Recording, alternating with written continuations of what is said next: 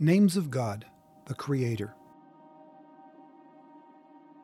So remember your Creator in the days of your youth, before the days of adversity come, and the years approach when you will say, I have no delight in them.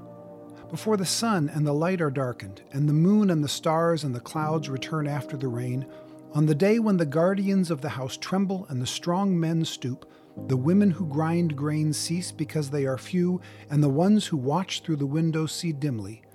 The doors at the street are shut, while the sound of the mill fades. When one rises at the sound of a bird, and all the daughters of song grow faint. Also, they are afraid of heights and dangers on the road. The almond tree blossoms, the grasshopper loses its spring, and the caperberry has no effect. For the mere mortal is headed to his eternal home, and mourners will walk around in the street before the silver cord is snapped and the gold bowl is broken and the jar is shattered at the spring and the wheel is broken into the well and the dust returns to the earth as it once was and the spirit returns to God who gave it. Minute with the Bible is brought to you by the Christian Standard Bible.